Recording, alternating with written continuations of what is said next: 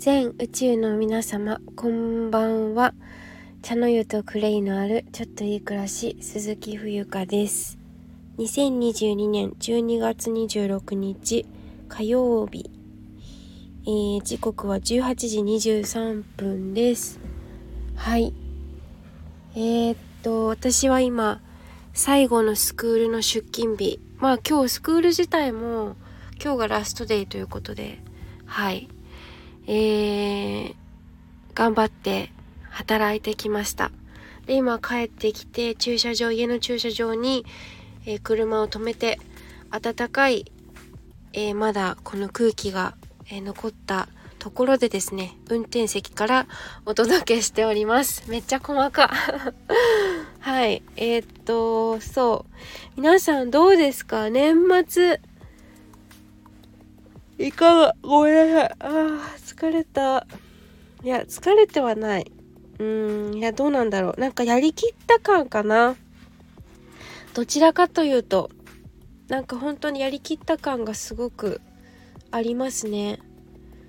あのー、なんだかんだ2022年も頑張ったと思います。というかスクールで働くのもめっちゃ頑張ったしいろんなこと考えて、うん、人生について考えてこんなに自分のことについて考えることって多分今までなかったのでしかも私そんなにさあの過去をもりもり深く、うん、掘り下げることってあまりしないから写真とかも、うん、あんまり見返したりとかしないしあするのかな？どうだろう、うん、なんか常にこうなんか前を向いている人かもしれない。まあそりゃね過去ね例えばあのなんだろう別れちゃった人とか、えー、悲しい寂しい思い出とかもももちろんあるけれどもなんかそれを振り返る時間があるならなんか常にワクワクしていたいっていうのがあるからうん結構反面教師で実家今実家住まいなんですけど実家の、えー、ファミリーとかを見てたりとかしてると結構反面反面教師で見てる部分があるのかなって思ったりしますね。それはあの昔の写真のアルバムとかをすごく大事にとっておく習慣だったり、まあ、戦前生まれの人だからっていうのもあるかもしれないですね。うん、ね今時代は令和ですからなんかこうあんまり物を溜め込んだりとかしないんじゃないかな若い人たちとかって。若いって私が言ってる若いっていうのはえー、っと本当に赤ちゃんから10代20代前半くらいまでの人たちのことを私今しゃべあの想像してお話ししてるんだけどうんなんかなんかこう就職して1日で辞めるとか例えば結構それが一般的だったりするのかなとも思うしなんかもう企業に勤めることがうんステータスではもうすでにないですよね。うん、なんか本当に個人この時代っていう風に聞いたこともあるんですけどいよいよなんかそれをすごく身近に感じてきています。別にあの20代の子たちと、えー、日頃連絡を取っているわけ交流があるわけではないんですけどなんかこううん私の肌感覚ではすごくこう自分をとっても大切にしているしうんなんか本当に家族のためとかもあるかもしれないけどそれよりもなんか自分の人生の充実度っていうか自分の人生にとって何が、えー、大切なのかっていうのをなんか結構表現していく人が多い気がする。まあ私の周り、まあ、自分自身がそういう風になってきてるからそういう風な情報とか人をキャッチしているのかもしれないんですけどねはい何とも言えないけどまあでもただ一つ言えることはこのまま、えー、会社員をやっていたらなんか全然違う人生だったんだろうなっていうのはまあ言わずもがな感じますね。うん。やっぱりねあの主に交われば赤くなるじゃないけどどういう人とどんな環境でどういう付き合いをするかでやっぱりその人間って作られるなってつくづく思うからなんかうん。私自身もすごくまだまだですけどまだまだ本当まだまだです。本当に未熟だし生の体験が少ない。まあ何何と比べて少ないかっていう話になっちゃうけど少ない多いじゃないかもしれないけどまあ淡々と自分の興味を持ったことを、えー、やってそれに対して感じたことを発信していくっていうことが一つ仕事の一つだなっていうところがありますからまあそれは生涯飽きない限り多分飽きないんじゃないかなやっていくんじゃないかなって思います。形は変われどね。はい。それが鈴木冬香という生き方みたいなもんです。でえっと今日のテーマなんですけどえー、共感するされる必要ってないよねっていうお話をしてみたいと思います。はい。以前ですね去年だったかな。あのー、共感という病っていう本を紹介したんですよね。このスタンレー FM さんで。はい。えー、遡ってもらったらわかるんですけど多分メンバーシップ限定の配信になっちゃってるかもしんないわ。はい。なんだけどあのー、ね何でもそうですけどやっぱり共感力ってうん一見すごくなんだろうな共感されましょうとかさ、えー、私も自分で個人事業主やってるのでよくわかるんですけどなんか共感されるから集客につながったりとか例えば経済的なことを言うとえー、なんだろう共感された方がいいみたいなそういう解釈ってされがちだと思うんですけどあの私のスタンド FM のお友達でサナちゃんっているんですけどドイツ在住のダンスダンサーのサナちゃんね。うん。サナちゃんもインスタで先日あの投稿しててあ本当にそうだなって思ったんですよね。そのインスタの投稿もちょっと概要欄に貼らせていただきますね。勝手に勝手にシェアしてるけどまあ一回いつも勝手だから。はい。あのー、共感力ってある意味その共感という病という本にも書いてあるんですけどある意味恐ろしい部分を持ち合わせているっていうお話です。共感ってさ確かにすごく一見大事じゃないですか。なんだろうな。例えば困っている人がいたらうんまあエンパシーエンパシーその同情とはまた違うんだけどその共感うんそうだね。っていう何て言うのかな。分かってあげようとする力みたいな。分かってあげるっていうのもちょっと上から目線ですけどうーん。そのねなんかこいつこいつっていうか例えば何か自分とはちょっと波長の違う人がいてその人がやってることに共感できないとか結構あると思うのね。いやあるあるでしょ？そう。でその必ずしも共感する必要ないってその共感することが最も重要だみたいな風な感じになっちゃってると思うんですけど全然そんなことはなくってその共感って一つの、えーと、周波数だったり波長だったりするのでその一定の、うん、ある程度その共感する力っていうものがこう大きなパワーになって、うん、一つのものが例えば共感する人が来て2つになり人じゃなくても物もそうですよ。物もそうだし遺伝子とかえっ、ー、とあらゆるものに例えられると思うんだけどそのね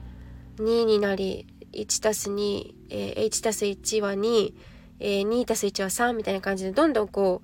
う連鎖していきいくわけですよね。でそれがまとまった時にものすごいパワーになる。例えば分かりやすく言うと政治とかそうじゃない？あのー政治とかさなんとか派政党があるでしょ、えー、いろんなね共産党だったり、えー、自民党だったりいろいろあるじゃないですか。でそれらあ、それ分かりやすいね。えっと、そう。あの、宗、宗、宗、えー、宗派、宗派じゃない。えー、なんだっけ？なんて言ってた私。選挙じゃない。政治政治。政治ですよ。とかで何々派とかなると、一人がね、あ、この人いいですよって言ってるならいいんだけど、そこにやっぱり集まるじゃない。あ、私も私も私もって。で、それってすごい威力になるんですよね。その何かこう100人とか、そのある程度数を足した時に。で、それがちょっと、あの、行き過ぎると危ないというか、私たちって何のためにその生きてるかって人それぞれ解釈はあのまちまちだとは思うんですけど共感されたり共感したりってすごくこうなんだろうな。一瞬は幸せ幸福を感じると思うんですよね。でも生きる目標目的っていうのは共感することが目的ですか？共感されることが目的ですか？違うと思うんですよ。それはさ一時的に例えば私があのクレイセラピーやってます。うわークレイセラピーなんか響きがいいですねとかわかんないけどあの自然療法ですか？大好きです自然療法ってなったらさじゃあ自然療法やってない人を否定するんですか？っていう。そのそこまで言ってないけどなんかその一つを選び取ることによってもう片方を否定するみたいないう風になっちゃう時もあると思うんですよ。その状況とか解釈によってはね。うん。だからえ何の話してたんだっけ？その私たちは本当に何度も言うんですけど共感するされるってその人間のさ感情っていうかあるじゃない？考え方。すごく嬉しいじゃん。嬉しいよ。だってさ私だってゆうりさんのねゆうりさんの話ばっかしちゃうけどさゆうりさんが大好きでいろいろあの曲も聴くし YouTube チャンネルもすごくチェックするんだけど最近また。なんかあのそれで共感するからファンがよファンがたくさん寄るっていうかファンがたくさん出て出てくるじゃないですか。ゆりさんやっぱりいいですね。声がいいですね。考え方素敵ですね。ってそのねでもうんとなんかそのそれを、うん、膨らんだ影響力っていうかは凄まじいものであってそこをちょっと勘違いしちゃいけないかなって思うんですよね。うん。あの、だから冷たい、うん、心、なんだろうな。冷たい心と温かい目で見守るっていう感じうん。どこか冷静に見てないと、やっぱり友倒れしちゃうっていうか、あのね、えー、なんか私これ個人的な考え、意見っていうか、最近感じることなんですけど、いろんな SNS 私やってるんですよ。それは仕事め仕事もそうだし、えー、プライベートまあプライベートと仕事が一緒になっちゃってるっていうのもあるんですけどまあ使ってるわけですよね SNS。言い方を変えると、まあ、使わざるを得ないというか、まあ、楽しくてやってるっていうのが一番あるんだけど Facebook その中でも Facebook ってあるじゃないですかなんかエネルギーが違うなって私は感じるんですよ。うん、だからあんまり投稿とかもしなくって見ることもあんまり開くこともほとんど今ないんですけどまあでもファンクラブは Facebook で作ってるからさオンラインの。あそうそう皆さんあの私のあのオンラインの無料コミュニティファンクラブがあるのでえっ、ー、と冬香の脳内をまあいつも喋ってますけどいつも発信してるけどもっと深く知りたい人は是非あのー、入ってください。はい。その前に私にあの友達申請してください。はい。で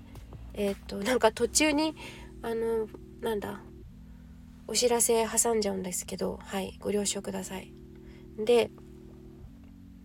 Facebook の仕様なのかな？昔はなんか私始めた時って Facebook って連絡ツールだったんですよね。連絡うん。2008年高校1年生か中学3年生の時に作ったんですよ。そう。友達オーストラリアの留学生が教えてくれてそれで初めてやったのが多分 SNS は Facebook だったと思うのね。海外の人はまだ結構フェイス Facebook 多いからさわかんない。日本人でもまあ人それぞれですね。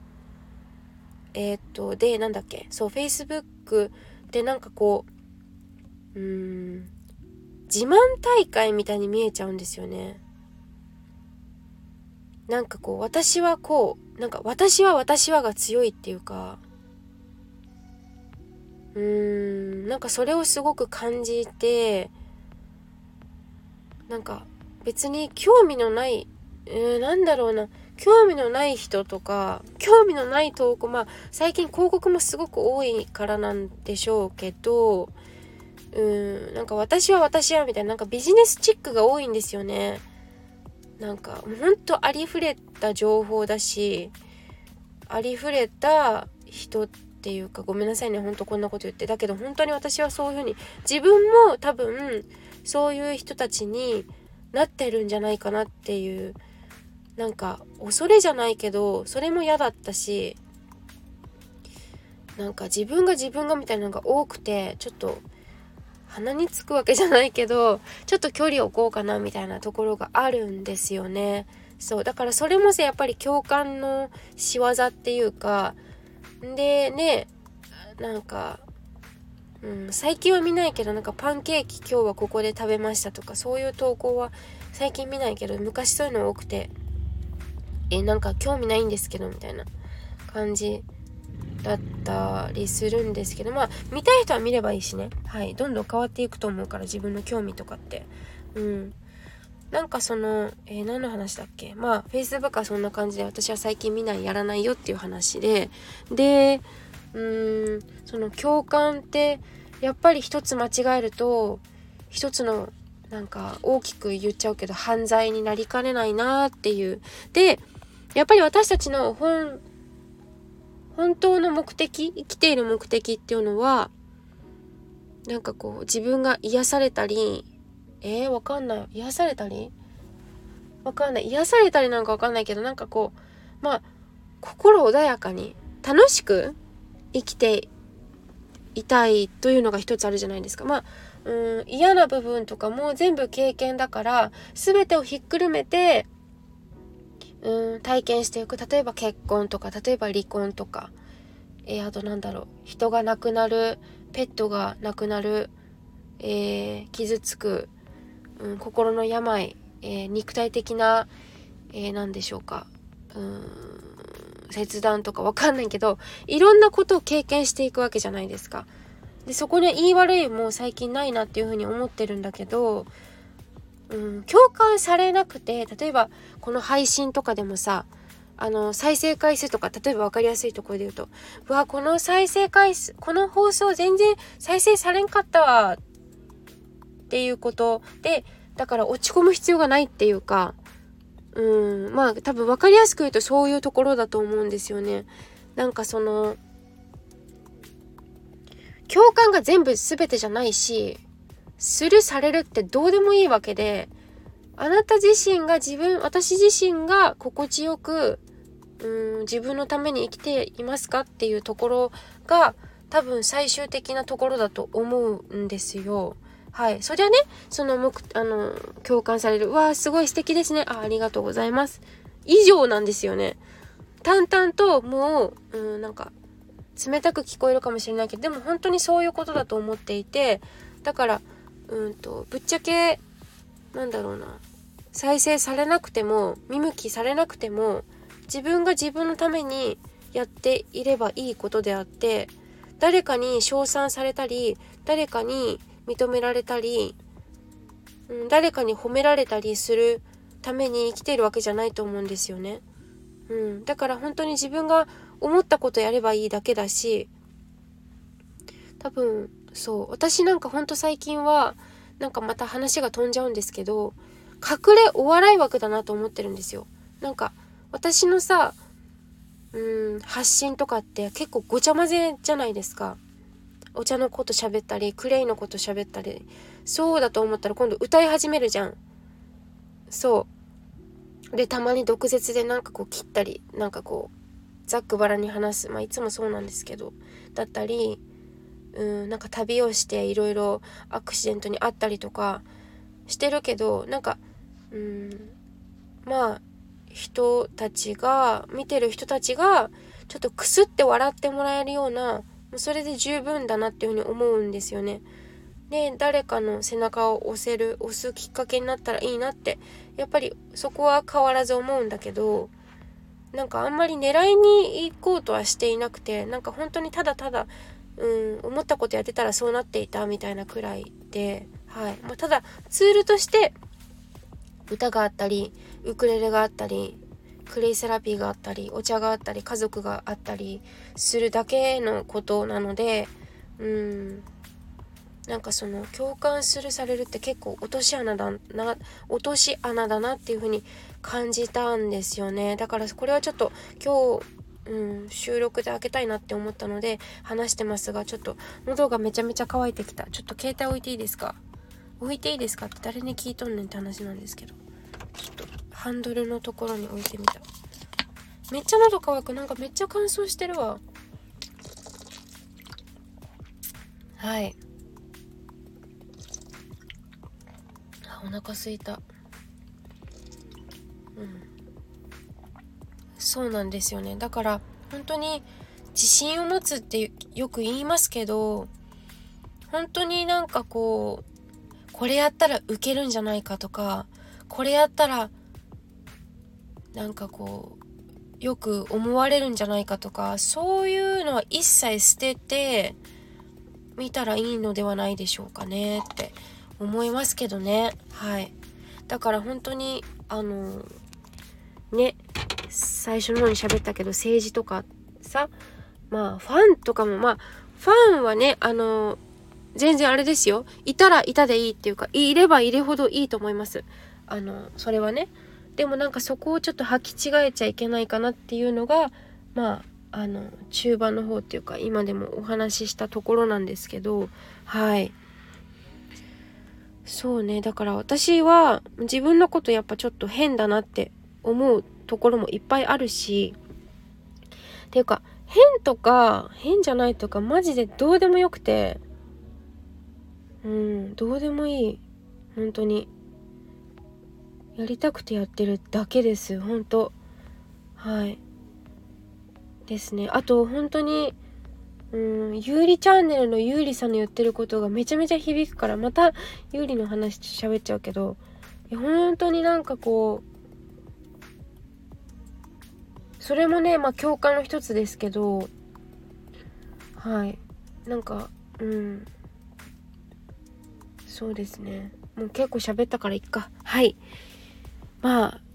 なんだろうな。共感という病っていう本もね是非読んでもらえたらあ貼っとこうかな。思います。私概要欄に何話せば何置けばいいんだっけ？えっ、ー、とさなちゃんの投稿とゆうりさんのチャンネルと共感という病っていいんだっけ？ちょっとわかんなくなっちゃった。はい。では何か気になることがあれば、感想など、えー、お送りください。というか、コメントください。では、今日は以上です。お疲れ様です。